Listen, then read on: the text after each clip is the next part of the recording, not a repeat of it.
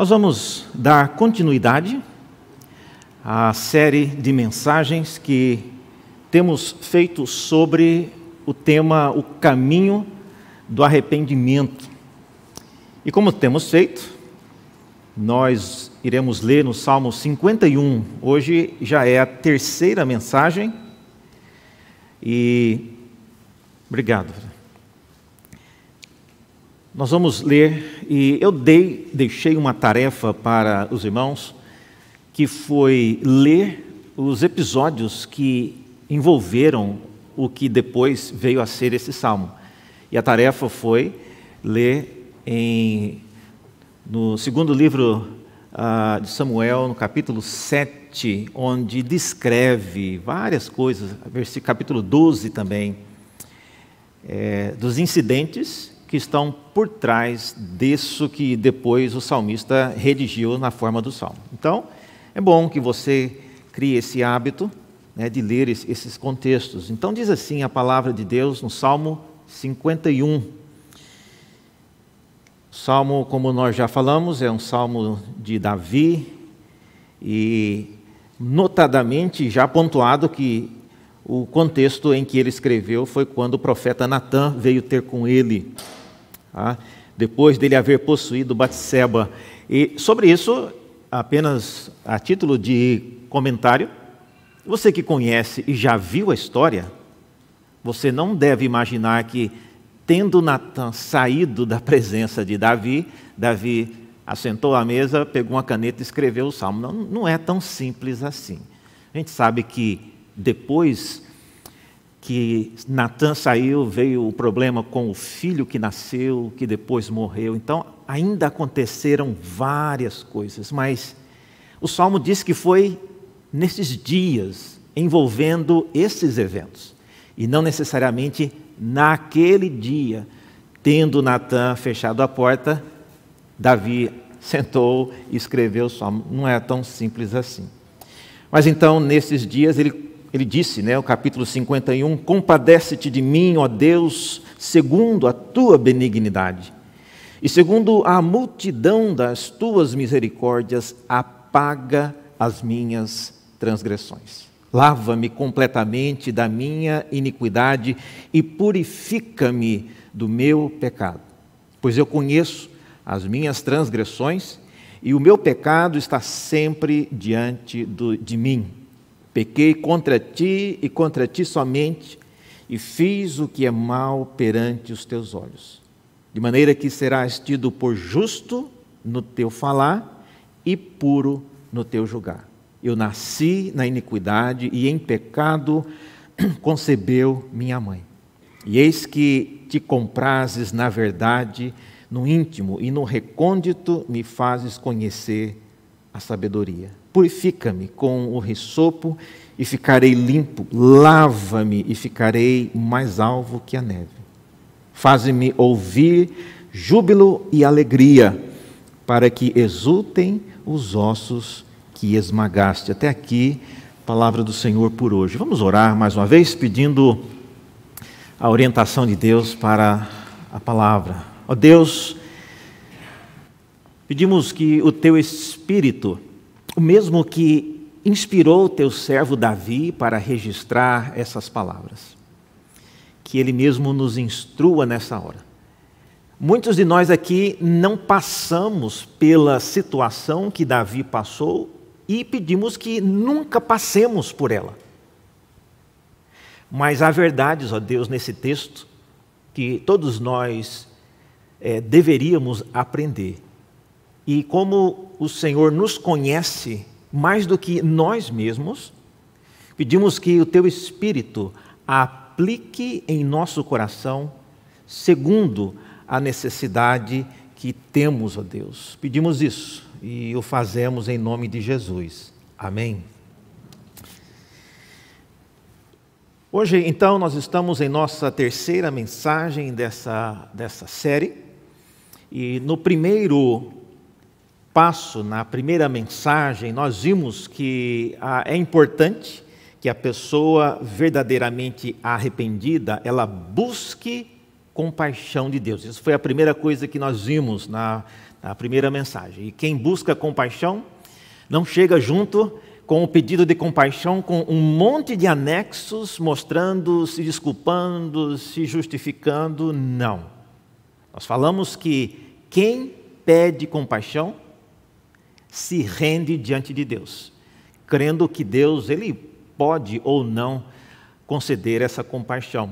Então, isso nós aprendemos na primeira mensagem. Na segunda mensagem, nós vimos que é importante que uma pessoa verdadeiramente arrependida, ela tenha uma compreensão, ela compreenda aquilo que ela fez. Sem isso, não tem como você iniciar numa jornada de arrependimento e caminhar nessa direção se você não tiver uma compreensão exata do que você fez. E na ocasião nós mencionamos que uma boa maneira de você perceber se uma pessoa sabe o que ela fez é com as coisas que ela pede a respeito dos seus pecados.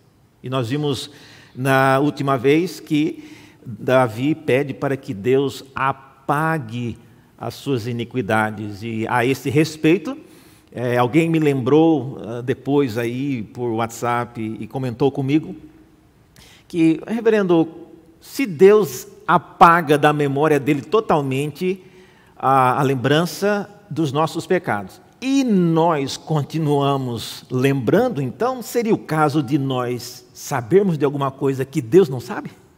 Porque se ele esqueceu totalmente, né, passou uma, um apagador completo, mas nós ainda continuamos lembrando, então a gente sabe de alguma coisa que Deus não sabe. Não é nesse sentido, irmãos. Quando nós falamos na semana passada, ou na última vez que eu falei, quando Deus diz que Ele não se lembrará mais daquilo que nós fizemos, isso significa que Ele não se lembrará no sentido de trazer à tona com finalidade de nos castigar ou de nos tratar segundo os nossos pecados. É nesse sentido que Ele não se lembra. Mas não que passou uma amnésia completa em Deus e ele depois não sabe nem, não, não, se lembra nem das promessas que ele fez. Aí já seria um problema, né? Porque se ele não lembrar do que ele fez, do que ele prometeu, aí também nós estamos perdidos mesmo. Mas não é esse o caso, tá?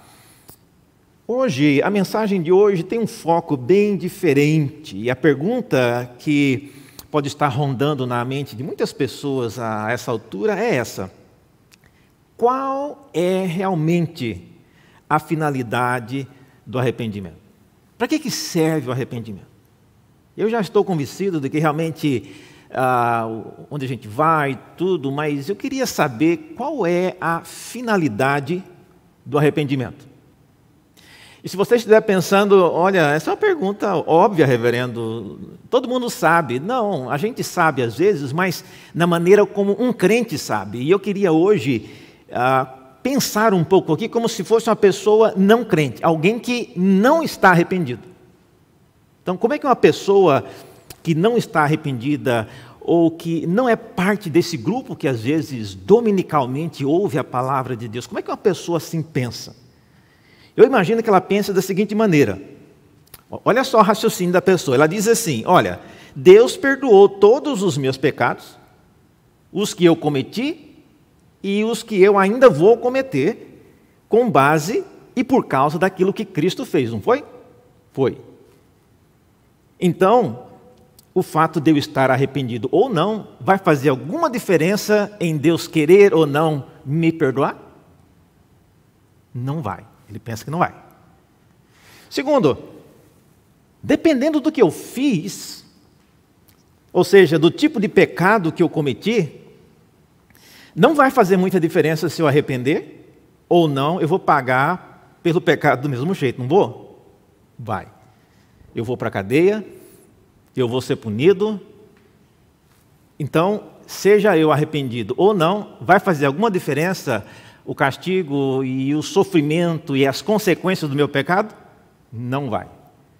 Terceiro, há casos de pessoas que, por serem tão tementes a Deus, elas podem perdoar o que eu fiz, mesmo eu que causei o problema não me arrependo, mas a pessoa, porque entende que o sacrifício de Cristo é maior de, do que toda a situação, ela me perdoa para se ver livre daquela situação e viver em paz com Deus. Então é possível que a pessoa que eu ofendi me perdoe e eu não estou arrependido. É possível isso? É. Pois então, reverendo, para que, que serve o arrependimento? Eu estou vendo aqui que não serve para nada.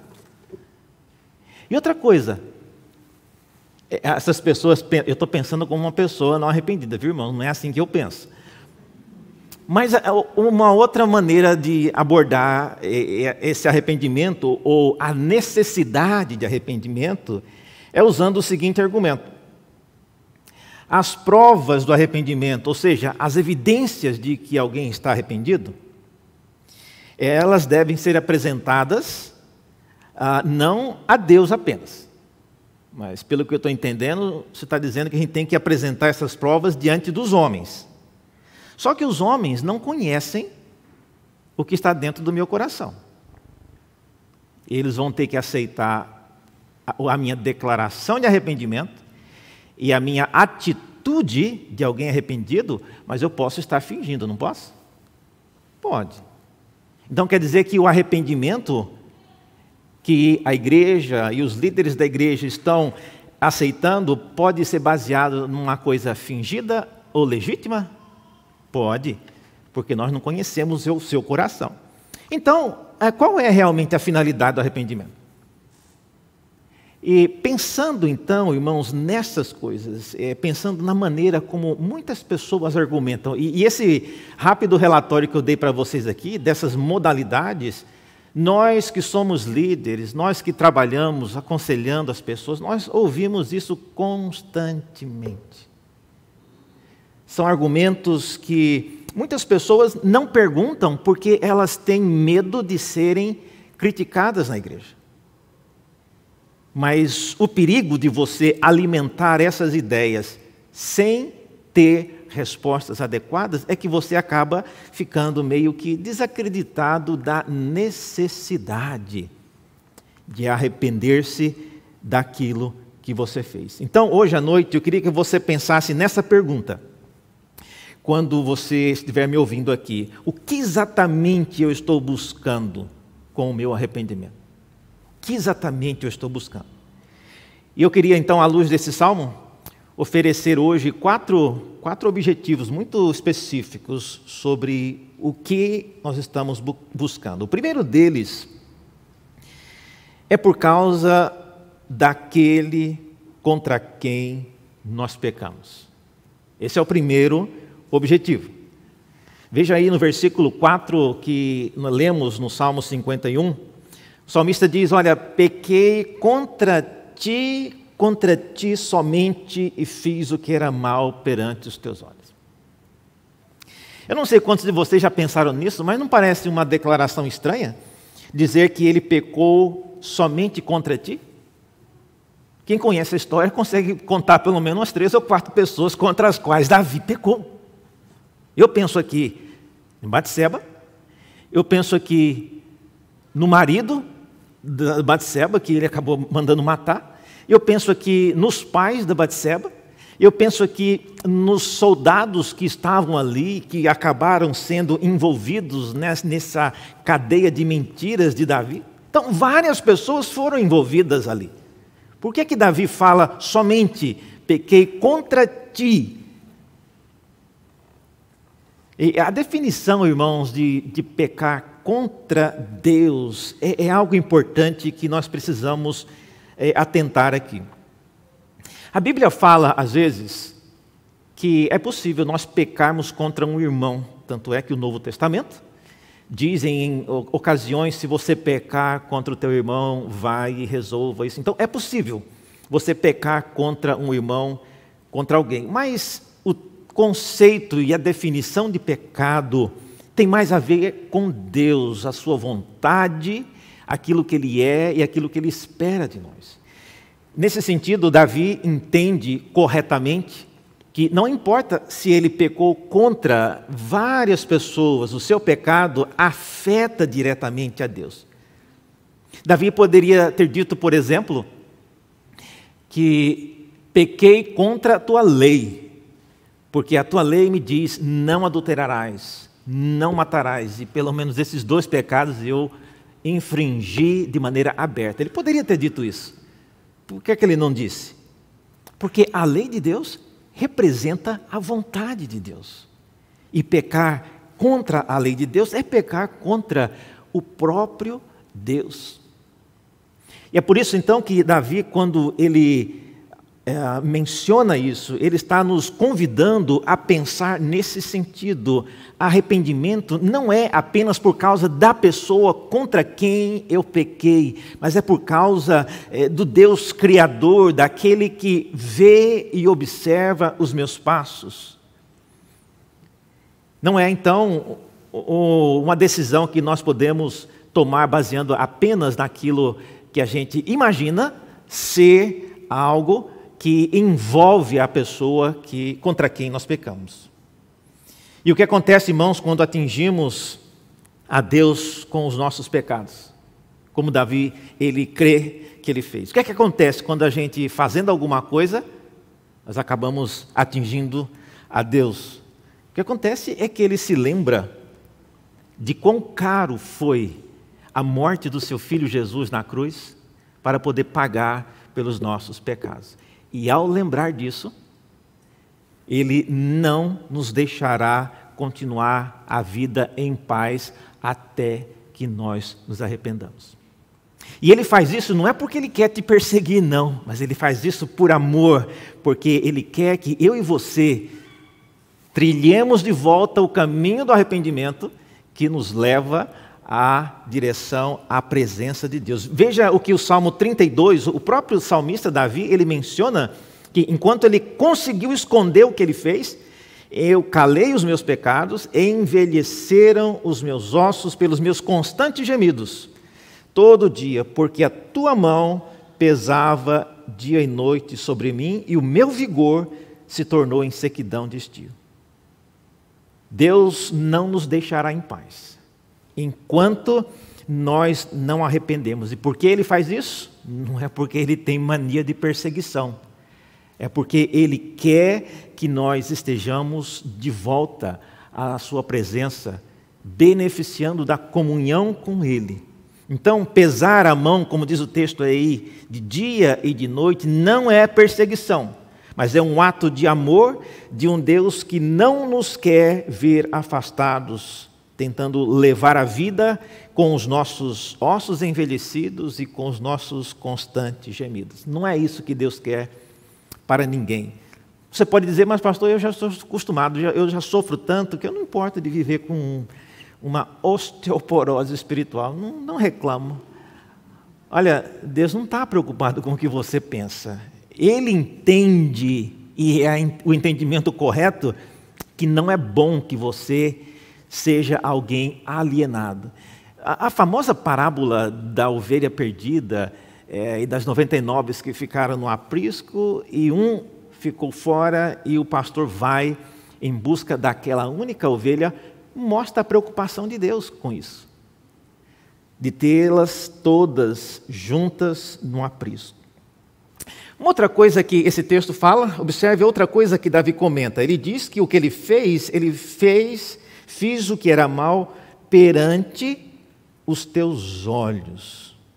Se você tiver com a sua Bíblia aí, e você tiver o costume de riscar a Bíblia, tem gente que não gosta, né? Mas sublinhe essa expressão aí, ó, perante os teus olhos. Isso é uma coisa importante com respeito a arrependimento e a respeito de pecado. Isso significa que dependendo de quem viu o que você fez, você é mais propenso a se arrepender. E eu pergunto: quem viu? Alguém viu? Eu costumo dizer que na cabeça de algumas pessoas a motivação para o arrependimento tem a ver com isso. Dependendo de quem viu, se for alguém que eu julgue não trazer nenhum problema para a minha vida, não importa se ele sabe, mas não é uma pessoa. Agora, dependendo de quem viu, aí eu já vou ficar mais abalado e já vou reconsiderar mais a minha decisão. Então, se esse alguém for uma pessoa que pode virar a minha vida de cabeça para baixo, expondo o meu erro e, e exigindo justiça, aí a minha resistência ao arrependimento pode ser um pouquinho é, menor e abalada.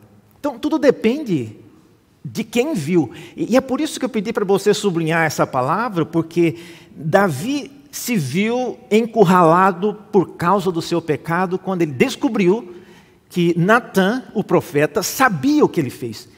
Como que Natan soube disso? A Bíblia não fala. Certamente Deus falou ao profeta, mas na famosa história contada pelo profeta, Davi, inclusive, foi e entrou naquela parábola das ovelhas e do, da pessoa que roubou a ovelha do outro. Maravilha, ele entrou, caiu de cheio na parábola, mostrando que ele realmente não imaginava que é, Natan soubesse do que havia acontecido. Isso me leva então, irmãos, a uma pergunta que é: quem pode te encurralar? Ah, eu não estou acusando ninguém aqui de ter pecado, não é isso.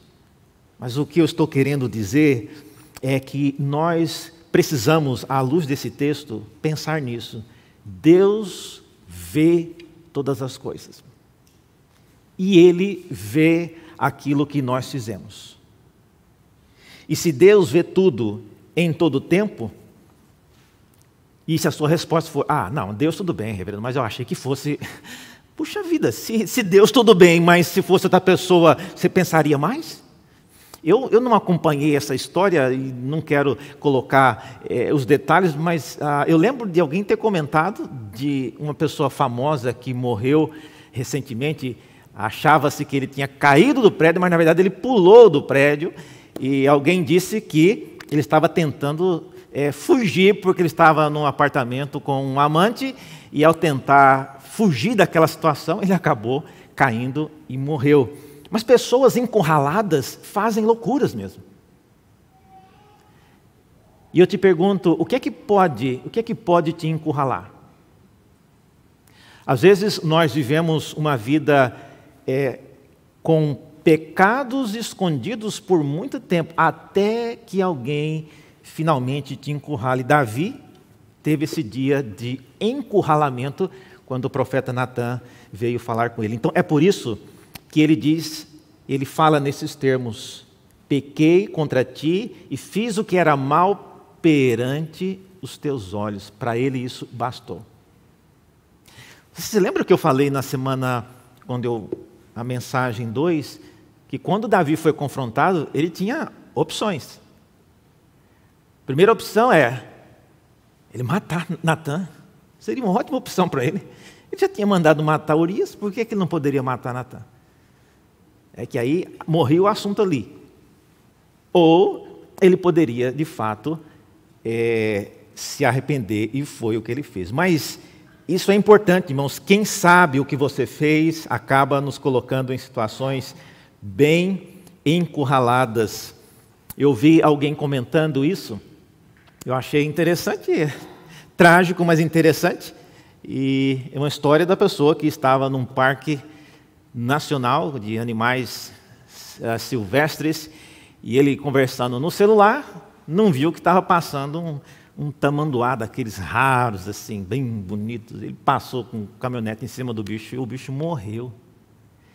E matar um animal silvestre no Brasil é problemão. E antes dele pensar duas coisas, ele viu que a caminhonete da guarda florestal vinha vindo ali. E ele ligou para o advogado dele. O que, é que eu faço? É? Eu não vinha na caminhonete, vinha o guarda florestal, ele vinha caminhando. E o advogado falou, olha, é melhor você atropelar o guarda florestal e matar ele, porque você não vai para a cadeia. porque se ele te multar e vir que você matou esse animal, certamente você vai estar encurralado. Em situações de encurralamento, irmãos, a gente faz coisas loucas e Davi, nesse dia, ele deixou a loucura e voltou à sanidade e ele se arrependeu. Então, esse é um primeiro motivo. Ah, contra quem nós pecamos. É por isso, esse é o objetivo da caminhada do arrependimento. Nós focarmos é, exatamente contra quem nós, nós pecamos. O outro motivo é por causa da palavra e do juízo de Deus, ou do falar e do julgar de Deus. Veja o que o texto diz no Salmo, no versículo 4. Ele diz: De maneira que serás tido por justo em teu falar e puro no teu julgar. Eis aqui outra informação, outra declaração estranha, não é mesmo? Será que Davi acha que se ele não tivesse se arrependido, Deus não seria justo no falar e nem puro no julgar? Certamente não. O que é que Davi tem em mente, então, quando ele diz isso? Possivelmente, ah, o que ele tem em mente aqui tem a ver com o momento em que ele escreveu esse salmo. Ah, você deve se lembrar, nós já falamos, que ele só se arrependeu depois que Natan foi confrontá-lo. Isso significa que Davi então não confessou o seu pecado. Lembre-se sempre disso. Davi não confessou o pecado. Ele teve que ser confrontado e aí ele admitiu. É diferente. Então, antes dele admitir o pecado, ele levou a vida que ele tinha, ele tentou esconder, ele tentou é, de várias maneiras queimar todas as evidências, mas chegou um ponto em que ele admitiu seu erro e aí, então, ele mostra que o falar de Deus e o julgar de Deus já era algo desejável. Então, não foi o próprio Deus que veio falar com Natã. Foi o profeta. Perdão, que veio falar com Davi. Foi o profeta. Então, quando ele diz aqui que é, serás tido por justo no teu falar, ele não está dizendo que Deus é quem veio falar com ele. Foi o Natan. Por que, que eu estou dizendo isso? Porque, irmãos, na igreja, não só na igreja presbiteriana, mas na igreja é, em geral, esse falar e esse julgar virá por meio de pessoas. E, e às vezes, não, não é muito comum, mas tem pessoas que dizem: Ok, reverendo, eu aceito que eu estou arrependido e que eu, eu, errei, mas ninguém tem o direito de falar nada e nem me julgar, não. Porque vocês todos têm pecados, hum, talvez não igual o que eu tenho, mas tem outros. Então, que direito vocês têm de, de me julgar ou de falar sobre o que eu fiz? Eu estou arrependido, mas não venha falar nada e não venha me julgar também. Olha, quem tem essa atitude não está arrependido. Davi entende que o falar de Deus e o julgar de Deus é o composto, são os remédios que irão tratar a sua alma. Então, esse é um bom sinal de que uma pessoa está arrependida. Como é que ela entende o falar de Deus e o julgar? E por falar de Deus e julgar de Deus, lembre-se, nós estamos falando de homens e mulheres de Deus que Deus usará para trazer esse juízo e essa fala a cada um de nós. Tá? Não é fácil, irmãos, ouvir conselhos e julgar o que você fez, especialmente porque nós temos essa tendência de olhar para a pessoa e nos lembrarmos do que ela, ela faz, do que ela é, e quem é essa pessoa para julgar o que eu estou fazendo. Ela não tem moral para isso. Ah, na função de alguém que representa Deus, sim, é, essa pessoa tem. A próxima razão que o texto apresenta é interessante, não é? Versículo 5, por causa do pecado original. Essa é outra razão porque nós devemos trilhar o caminho do arrependimento. Diz aí: Eu nasci na iniquidade e em pecado me concebeu minha mãe. Agora Davi apelou, agora ele já vai querer culpar a mãe também por causa do que ele fez? o que, que tem a ver a mãe dele com isso? O que é que ele tem em mente quando ele diz isso? Eu creio que o que Davi está tentando dizer aqui e por trás dessa afirmação é o fato de que ele pecou da maneira que ele pecou não é porque a Batseba estava tomando banho num lugar que não devia. Por que, que tem uma mulher tomando banho no lado de fora de casa, em frente né, do palácio? Não foi por isso. Ou, ou porque Davi é, tinha já inclinações por isso. Não foi por isso. Davi entende e afirma de maneira categórica que a razão principal é por causa do seu pecado que ele nasceu com ele. Essa é uma compreensão importante, porque às vezes eu e você podemos pensar: ah, eu errei dessa vez, eu cometi um grave erro, mas eu tenho a certeza que eu não vou fazer mais isso. Então, se eu não vou fazer mais isso, eu acho que eu vou conseguir levar a vida é, sem ninguém precisar ficar sabendo disso. Olha, Davi, crendo e sabendo que ele nasceu em pecado, ele não tem essa confiança.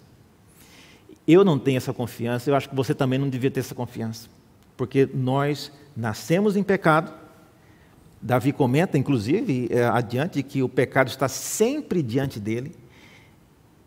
E o ato de nos arrependermos é um ato pedagógico, é um ato terapêutico que trata a nossa alma.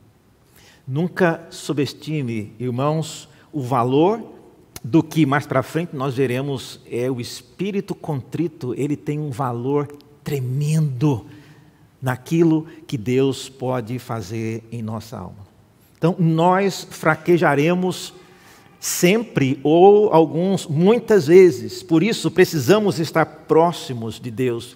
E o que nos leva para perto de Deus é o caminho do arrependimento.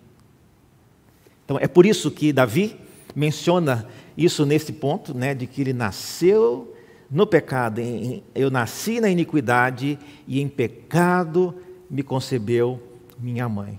Então, por isso, ele, ele tem essa decisão de se arrepender. Em quarto lugar, uma outra razão porque nós devemos nos arrepender é por causa dos ossos esmagados. Veja o que diz o versículo 8: Faze-me ouvir júbilo e alegria, para que exultem os ossos que esmagaste.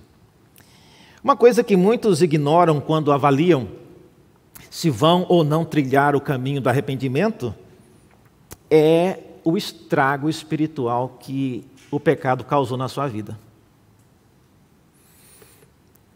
Se a pessoa resolve, e aqui é, eu não gosto de dar exemplos, porque aí pode encaixar em alguma pessoa e a pessoa achar que eu estou falando dela. Não é o caso, né? Eu já cometi esse erro uma vez numa igreja que bem ah, no estado de Goiás, no interior, e eu peguei para um exemplo. Imagine essa pessoa aqui, não sabia quem era. Imagine que ela tenha tido já esteja no segundo casamento, fez isso, fez aquilo, e a minha palavra foi profética, era exatamente o que estava acontecendo com a pessoa. E eles pensaram até que o pastor já tinha compartilhado comigo as informações. Não é o caso, não é o caso. Tá? Mas a, título de ilustração, imagine que você se envolveu numa situação né, de adultério. Você traiu o seu cônjuge. Você se arrependeu, seu cônjuge aceitou o seu pedido de perdão e você agora é, caminha né, e está pensando se caminha ou não na trilha ou no caminho do arrependimento. O estrago, irmãos, deixado na vida de uma pessoa, às vezes não é muito bem avaliado pela pessoa. Ah, eu estou bem, eu estou bem. Ah, perguntado por algum irmão, como é que você está? Estou bem, estou bem, estou indo, estou levando. Mas nós não sabemos, às vezes, como realmente está a nossa vida, até que, em algum momento, nós precisemos usar a nossa vida espiritual para alguma finalidade. E, e a expressão que Davi usa aqui, ela é importante, eu acho importante, ele diz os ossos esmagados. É lógico que isso aqui é uma linguagem figurada. Mas ela é uma linguagem figurada usada para ilustrar algo que é praticamente indescritível. Situação do dano causado na alma de alguém, que aí envolve uma mistura de culpa, de vergonha, de remorso, de frustração, medo, ansiedade e muito mais. Tudo isso fermentando dentro da cabeça da pessoa por 24 horas. E é por isso que o salmista então diz que enquanto essas coisas aconteceram, era como se a mão de Deus estivesse pesando sobre mim. E os meus ossos era como se estivessem sendo esmagados. Você pode dizer que prefere viver com os ossos sendo esmagados a ter que admitir, arrepender-se, e arrependimento é coisa de gente fraca. Quem fez o que fez, paga o preço, segue a vida. Para que ficar arrependendo? Só para os outros depois ficarem apontando o dedo para a nossa vida? O problema, irmãos, é que o arrependimento não é algo que você às vezes escolhe, você não tem como avaliar o estrago e o dano que aquele pecado causou na sua vida. No caso do salmista, olha só o que ele pede. Esse salmo tem muita coisa curiosa, né? No versículo 8, ele pede o seguinte: Faze-me ouvir júbilo e alegria. Você viram o que ele pediu? Ele não está pedindo, faze-me alegre e jubilante. Não, ele, ele faz-me ouvir júbilo e alegria. Eu pergunto, de que maneira isso colabora com alguma coisa? Na linguagem dos Salmos, o Salmo 42, por exemplo, versículo 4, o outro salmista, ele menciona isso. Olha a linguagem que o Salmo 42 usa um, um, um salmista um profundo processo de depressão, ele diz: lembro-me destas coisas e dentro em mim se me derrama a alma. E aí ele fala o que, que ele se lembra, de como passava eu com a multidão de povo e os guiava em procissão à casa de Deus, entre gritos de alegria e louvor, multidão em festa. É, embora em português os termos não sejam aqui visivelmente iguais, mas em hebraico é a, são expressões é, idênticas. E a ideia é que na mente de Davi, é, ouvir os gritos de alegria ou júbilo e alegria significa ouvir os louvores do Senhor, ou seja, estar na presença de Deus.